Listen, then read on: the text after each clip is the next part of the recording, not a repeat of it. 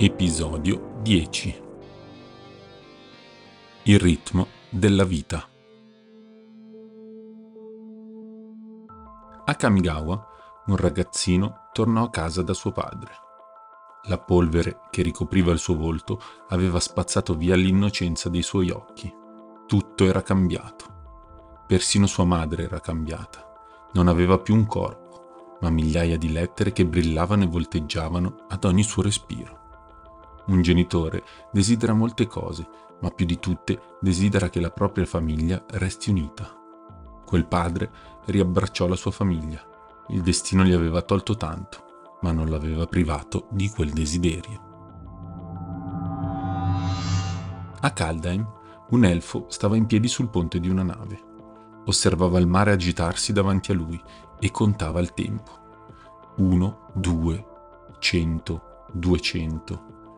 Quanto tempo era passato da quando quel serpente lo aveva trascinato a fondo? 250. La battaglia era finita.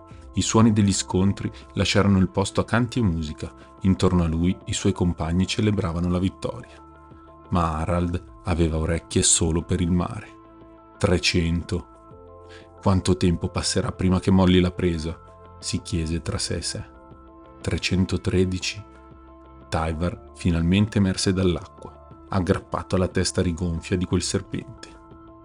Sorridendo come sempre, ne percuoté il muso.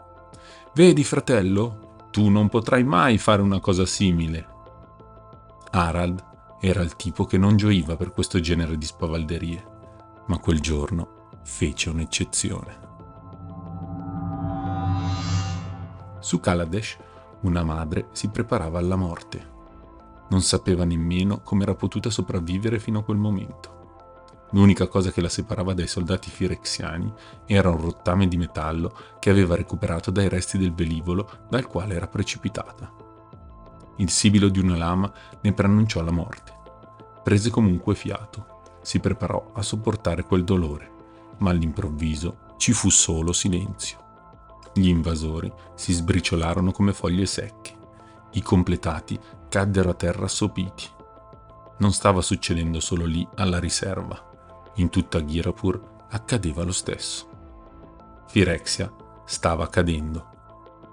Pia Nalar non aveva la minima idea di quello che stava succedendo. Sicuramente Saili le avrebbe dato delle risposte, ma in quel momento si sentì solo di ringraziare Chandra. Il suono di un tamburo poteva raccontare molte cose. Un ritmo spiegava gli ultimi prodotti del mercato, un altro l'arrivo di un nuovo membro della famiglia, un altro ancora la scomparsa di un anziano. Comunicando in questo modo, i messaggi venivano trasmessi a grande distanza. Quel giorno però il messaggio era facile da comprendere. Gioite! Firexia giaceva distrutta e sconfitta oltre le soglie del tempo. Zalfir aveva trovato una nuova casa tra i piani, un luogo dove poteva ricevere i suoi visitatori. Visitatori come il suo figlio il prodigo, Teferi. Anche lui sentì quei tamburi. Ogni battito lo rassicurava. Il suo posto era lì. Mentre Zalfir festeggiava, lui pensava a tutti coloro che aveva perso. Per giorni pensò quale fosse il posto giusto per Vren, colei che aveva salvato il multiverso si meritava il meglio, il luogo che aveva decretato quella vittoria. La collina sopra il villaggio era il posto giusto, in modo che potesse vedere tutto quello che succedeva e poi, una volta cresciuta, avrebbe potuto trasferirsi ovunque avrebbe voluto. Zalfir l'avrebbe accolta. Si sedette vicino a quel mucchietto di terra umida e le parlò. Penso che ti piacerà, la musica intendo. Ovviamente non ebbe risposta. Dovrei unirmi ai festeggiamenti, hai ragione, ma prima volevo assicurarmi che tu stessi bene. Ho aspettato qualche centinaio d'anni, un paio di minuti in più non faranno male a nessuno. Ci tenevo tanto a ringraziarti ancora per tutto quello che hai fatto. È difficile perdere un altro amico. In lontananza vedeva i giovani che danzavano. Un tempo conosceva tutti ma ora quel posto era casa sua e non lo era al tempo stesso. Avrebbe dovuto imparare a conoscerla di nuovo. Pianse, lacrime per sé e per gli anni perduti, lacrime per Karn e per il suo passato, lacrime per Nissa e Ajani e per tutti gli altri che potrebbero non risvegliarsi più. E pianse soprattutto per tutti coloro che non potevano unirsi alle danze. Appoggiò di nuovo la mano con gentilezza su quel cumulo di terra. Grazie per la compagnia, gli disse. La prossima volta ti porterò anche tutti i nostri amici. Scese al villaggio. Arrivò fino al distretto dei guaritori. I lamenti riempivano l'aria. Anche questi sono i frutti di quella guerra e lui non poteva far finta di niente. Tra i feriti riconobbe Koth e Karn. Sentì poi la voce di Kaya provenire da dietro un angolo. Si avvicinò temendo il peggio. Ci deve essere un modo, ne sono certa, dobbiamo trovarlo, no? Le sue condizioni non stanno peggiorando, quindi non vedo pericoli. E se si risveglia? Era Chandra che discuteva con lei mentre teneva stretta la mano di Nissa. Ajani era poco più avanti. Entrambi erano privi di sensi, adagiati su dei letti. All'elfa erano state rimosse alcune placche metalliche. Ajani invece era ancora nella sua forma completata. L'atmosfera era tesa, non sapevano cosa aspettarsi. Saili aveva studiato la situazione e pensò di aver capito il perché di quel blackout collettivo. L'unico modo in cui i pretori potevano restare in contatto con tutte le legioni, persino attraverso piani diversi, era quell'olio distribuito ovunque, che faceva da amplificatore di un segnale. Ma Vren aveva scagliato nuova Firexia nell'oblio, troppo lontana da qualsiasi cosa. Questo impediva ai completati di ricevere qualsiasi ordine. Senza contare poi che Norn non esisteva più e dato il suo ego, Saili non escluse che si fosse imposta come unica a poter impartire loro degli ordini. Senza di lei, quindi, anche quell'olio era diventato inerte. Potrebbero essersi addormentati per sempre, sussurrò Koth. Oppure potrebbero svegliarsi, rispose Chandra, che cercava soprattutto di convincere se stessa. La cosa migliore da fare è aspettare, continuò. Saili era tornata su Kaladesh ormai da giorni e loro non avevano fatto altro che aspettare. Purtroppo ciò non era un bene per tutti. Melira non fu così fortunata. I guaritori avevano fatto tutto il possibile, ma a giudicare dal pallore della sua pelle e dallo sguardo spento nei suoi occhi non le restava molto tempo. Teferi provò una profonda rabbia nel vedere che i suoi compagni davano più attenzione a questioni discutibili e rimandabili, mentre lei si trovava in quello stato. Zittì chi alimentava quella futile discussione, prese una piccola ciotola e versò a Melira dell'acqua fresca. Poi aggiunse: Ringraziamo almeno di essere qui tutti interi. I suoi compagni intesero le sue parole. Koth interruppe il silenzio seguente. La guerra ci ha reso tutti nervosi non posso certo darti torto, dobbiamo decidere cosa fare di loro. Kaya aveva raccolto notizie dagli altri piani. Sapeva che Liliana e Vivian stavano bene, che Tyvar avrebbe continuato a vantarsi di aver ucciso quel serpente firexiano per anni, che Kaito stava aiutando la viandante a ricostruire Kamigawa e che purtroppo non si avevano tracce di Jace e Vraska. Molti di quei luoghi e di quei nomi erano sconosciuti a Melira, che comunque sorrise Guardò Teferi e disse, Speravo di trovarti qui. Ho una richiesta per te. Lui le prese la mano. Qualsiasi cosa possa fare per aiutarti, basta che tu me lo dica.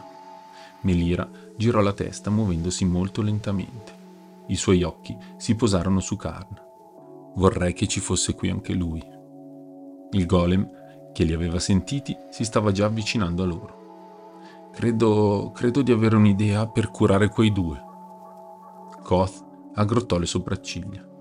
Se ne sono andati, Melira. No, non del tutto. Se i loro cuori sono intatti, io potrei riuscire a far qualcosa. La connessione con Firexia non c'è più, giusto? Quindi se riusciamo a ripulire i loro corpi, dovrebbero cavarsela, rispose lei. Se c'era anche una minima possibilità di salvare Nissa e Ajani, per Teferi valeva la pena provarci. Le chiese di spiegarsi meglio. Poco lontano, Koth e Elspeth passeggiavano in un verde prato. Il Vulshok prese fiato. Non sapeva da dove cominciare. Avrebbe potuto chiederle come era diventata così, oppure avrebbe potuto ringraziarla per essere tornata laggiù sapendo che sarebbe potuta morire. In genere avrebbe saputo sicuramente cosa dire, ma c'era troppo di cui parlare. Tu vuoi un consiglio? disse improvvisamente Elspeth. Mm, non mi aspettavo che fossi tu a rompere il ghiaccio, però sì, direi proprio che ho bisogno di un consiglio. Questa mia nuova forma ha i suoi vantaggi. Dimmi, cosa ti preoccupa? Tu sai cosa ha in mente Melira, vero? chiese lui. No, però so che purtroppo non resterà con noi ancora per molto. E io sarò molto dispiaciuta per la sua perdita, rispose l'angelo. Vuole provare a guarire Ajani e l'elfa, e farlo la ucciderà sicuramente. Anche Karn potrebbe non farcela, e consumerà tutto ciò che gli è rimasto della scintilla di Venser. Hanno già pianificato tutto, non gli interessava discutere del fatto che Ajani meritasse o meno la redenzione. Molti Mirran non avrebbero avuto quella fortuna. Perché a loro veniva data una seconda possibilità, mentre altri non potevano nemmeno sognarla? Era molto difficile per lui digerire ciò. Le sopracciglia di Elspeth si incurvarono. E come pensano di farlo? Koth cambiò tono di voce nel rispondere. Il primo passo è quello di infondere l'essenza di melira come antidoto nei loro corpi, per evitare ulteriori infezioni. Poi Karn proverà ad estrarre le loro scintille ed userà quella di Venser come filtro in un modo che non mi è molto chiaro. Era proprio una teoria che lo stesso Venser stava studiando prima che succedesse tutto questo. Quando avranno ottenuto le loro scintille, Melira purificherà anche quelle e Karn poi le rimetterà al loro posto. Il silenzio prolungato di Elspeth lo preoccupò, forse più di quanto l'avesse fatto quel piano azzardato. Poi lei gli disse: Sei spaventato. Koth chiese stupito: Perché eh, tu no? Lei alzò lo sguardo al cielo. No. Morirà, è vero, ma in un modo che lei stessa ha scelto. Ognuno di noi sceglie come affrontare la propria morte e a volte, per una causa ancora più grande, ha senso sacrificare la propria vita. Lei è disposta a pagare questo prezzo e ciò le fa onore. Elspeth posò le mani sulle spalle di Koth. E poi cosa faremo? disse il Vulshok. Anche questo lo turbava e non poco. Che cosa faremo qui? Elspeth, con immensa serenità, si aprì in un sorriso Cercherete di far sì che questo posto diventi la vostra casa. Vi accoglierà se glielo permetterete. Non sarà semplice, ma questo non significa che non valga la pena provarci. Si abbracciarono. Sei cambiata, vero? mormorò lui. Sì, fu la secca risposta. Ma sarò sempre tua amica, Kot. Se avrai mai bisogno di me, non dovrai far altro che rivolgermi una preghiera.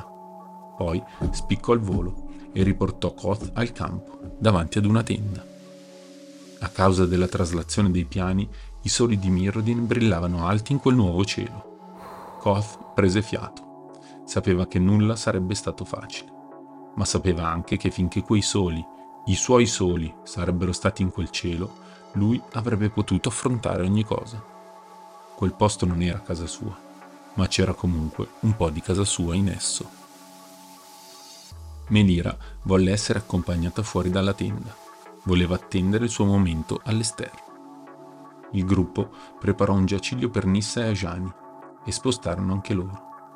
La luce, proiettata dai soli, infondeva della lucentezza in loro. Le loro protesi metalliche brillavano più che mai. Teferi si concentrò. Un globo si materializzò intorno a loro. Il tempo lambiva quella superficie e sembrava evitarlo. Melira, con gli occhi chiusi, si sdraiò tra i due planeswalker completati. Karn si posizionò invece in piedi davanti alle loro teste. Anche se non ne aveva bisogno, fece un respiro liberatorio. Gonfiò il proprio petto e la magia iniziò a fluire dal suo corpo. Il tempo rallentò ancora. Quasi si fermò. Le mani del golem iniziarono a toccare il metallo che ricopriva i corpi distesi. Passò attraverso quelle corazze e con uno strattone afferrò qualcosa. Due sfere scintillanti e luminose. Chiuse gli occhi. Forza Venser, facciamolo insieme, disse tranquillo come solo lui sapeva essere. Si udì un forte boato che quasi fece perdere la concentrazione a Teferi. Le sfere, ognuna delle quali fluttuava su un palmo di Karn, sparirono. Il mago del tempo diede fondo a tutta la propria esperienza per resistere. Il globo nel quale aveva rinchiuso il gruppo rimase intatto. Fu la volta di Melira. Anche lei sfiorò i suoi compagni. Un bagliore iniziò ad avvolgere Nissa e Ajani. La luce accarezzò la pelle del Leonide. Al suo passaggio, la sinistra patina che Firex aveva impresso sul suo corpo svanì come la notte che lasciava posto al giorno, anche il metallo che rimaneva sembrava argento puro. Un altro boato annunciò il ritorno delle due sfere nelle mani di Kar, una integra e pura, l'altra quasi in frantumi. Mentre Melira rivolse la sua attenzione alla sfera verde estratta dall'elfa, il tempo sembrò imbizzarrirsi. Il cuore di Teferi annaspò, lo sforzo era troppo anche per lui. La bolla temporale si increspò ci fu uno sfarfallio. Non c'era tempo. Nemmeno lui poteva rallentarlo a tal punto. Melira vacillò. Kaia l'aiutò ad alzarsi. Doveva raggiungere quelle sfere. Una volta a tiro le bastò un tocco per sprigionare un altro allone di luce. Era quasi fatta. Con le sfere incontaminate toccava Karna riporle nelle rispettive sedi. Il compito era arduo, la sostanza di cui erano fatte intangibile. Anche Kaia provò ad aiutarlo. Questione di attimi, c'erano quasi, ma Teferi crollò. Il suo incantesimo svanì in un istante. Il mago cadde sulle proprie ginocchia con il sudore che gli bagnava la fronte. Tutto ciò che poté fare fu girarsi e dirigere lo sguardo verso gli altri, sperando che ne fosse valsa la pena. L'occhio buono di Ajani si spalancò all'improvviso. Che succede? Dove mi trovo? Nonostante le gravi ferite, provò a sedersi. A Zalfir, gli rispose distinto Kaya. Zalfir, ma impossibile! Ma più si guardava intorno, più capiva che era la verità. Non ebbe molto tempo per continuare. Quell'operazione era stata stremante per tutti, lui compreso, e non ebbe le forze per rimanere sveglio. Riuscì a girarsi e aggiunse: Teferi, ti ringrazierò più tardi. Credo che il mio corpo abbia bisogno di riposo. Si addormentò prima che chiunque potesse chiedergli altro. Un po' di riposo, prima di comprendere tutti gli orrori che era stato costretto a compiere, fu il minimo che si poteva concedergli. Karn si accasciò, portandosi una mano al petto. La luce dentro di lui si era affievolita. Si poteva percepirne solo un'ombra, un'immagine residua con sfumature rosse e viola. Stai bene? gli chiesero. Sì, è solo che mi sento più solo, disse Karn. Mi mancherà, ma starò comunque bene. Koth si inginocchiò accanto a Melira. La raccolse in grembo. Il dolore lo costrinse a chiudere i suoi occhi. Se n'è andata. Kaya appoggiò una mano sulla sua spalla. Teferi si alzò e insieme a Karn provarono ad allungare un braccio prima che le lacrime presero sopravvento. Non c'erano parole per momenti come quelli. Accanto a loro, Chandra scuoteva Nissa, con l'ansia che si faceva sempre più forte secondo dopo secondo. Che succede? Perché lei non si è svegliata? Ma quello sfarfallio... Forse qualcosa è andato storto, disse uno sconfortato Teferi. Deglutì. Non sono sicuro che sia... Capita di dedicare tutta la propria vita ad uno scopo senza ottenere mai alcun riconoscimento. Si può passare ogni momento a lottare per una giusta causa, senza che la si riesca mai a veder realizzata. Si può desiderare ardentemente qualcosa, volerla al punto in cui anche la morte può sembrare un giusto prezzo da pagare, ma nonostante ciò non è detto che ci si assicuri il diritto di ottenerla. Ma a volte... Chandra, dove sei? A volte però ne valeva la pena. E valeva la pena essere vivi allora su Zalfir. La tensione sul volto di Chandra si tramutò in pura felicità, strinse a sé Nissa e Nissa ricambiò a sua volta. Scoppiarono in lacrime. Questa è la vita. Questo era ciò per cui tutti avevano combattuto. Era il motivo per cui Melira si era sacrificata, per cui Karn aveva rinunciato alla sua scintilla e per il quale Teferi aveva passato centinaia di anni a cercare di ritrovare la sua casa. Proprio per questo. Sono qui, rispose Chandra, rilassando l'abbraccio che le univa. Si guardarono intensamente negli occhi. Un attimo di esitazione, poi le labbra di Chandra affondarono in quelle di Nissa. Quell'emozione che aveva rischiato di perdersi per sempre prese sopravvento. Sono qui e non me ne andrò da nessuna parte, rispose l'elfa. Bene, pensò Teferi. Anche lui, almeno per un po', non sarebbe andato da nessun'altra parte.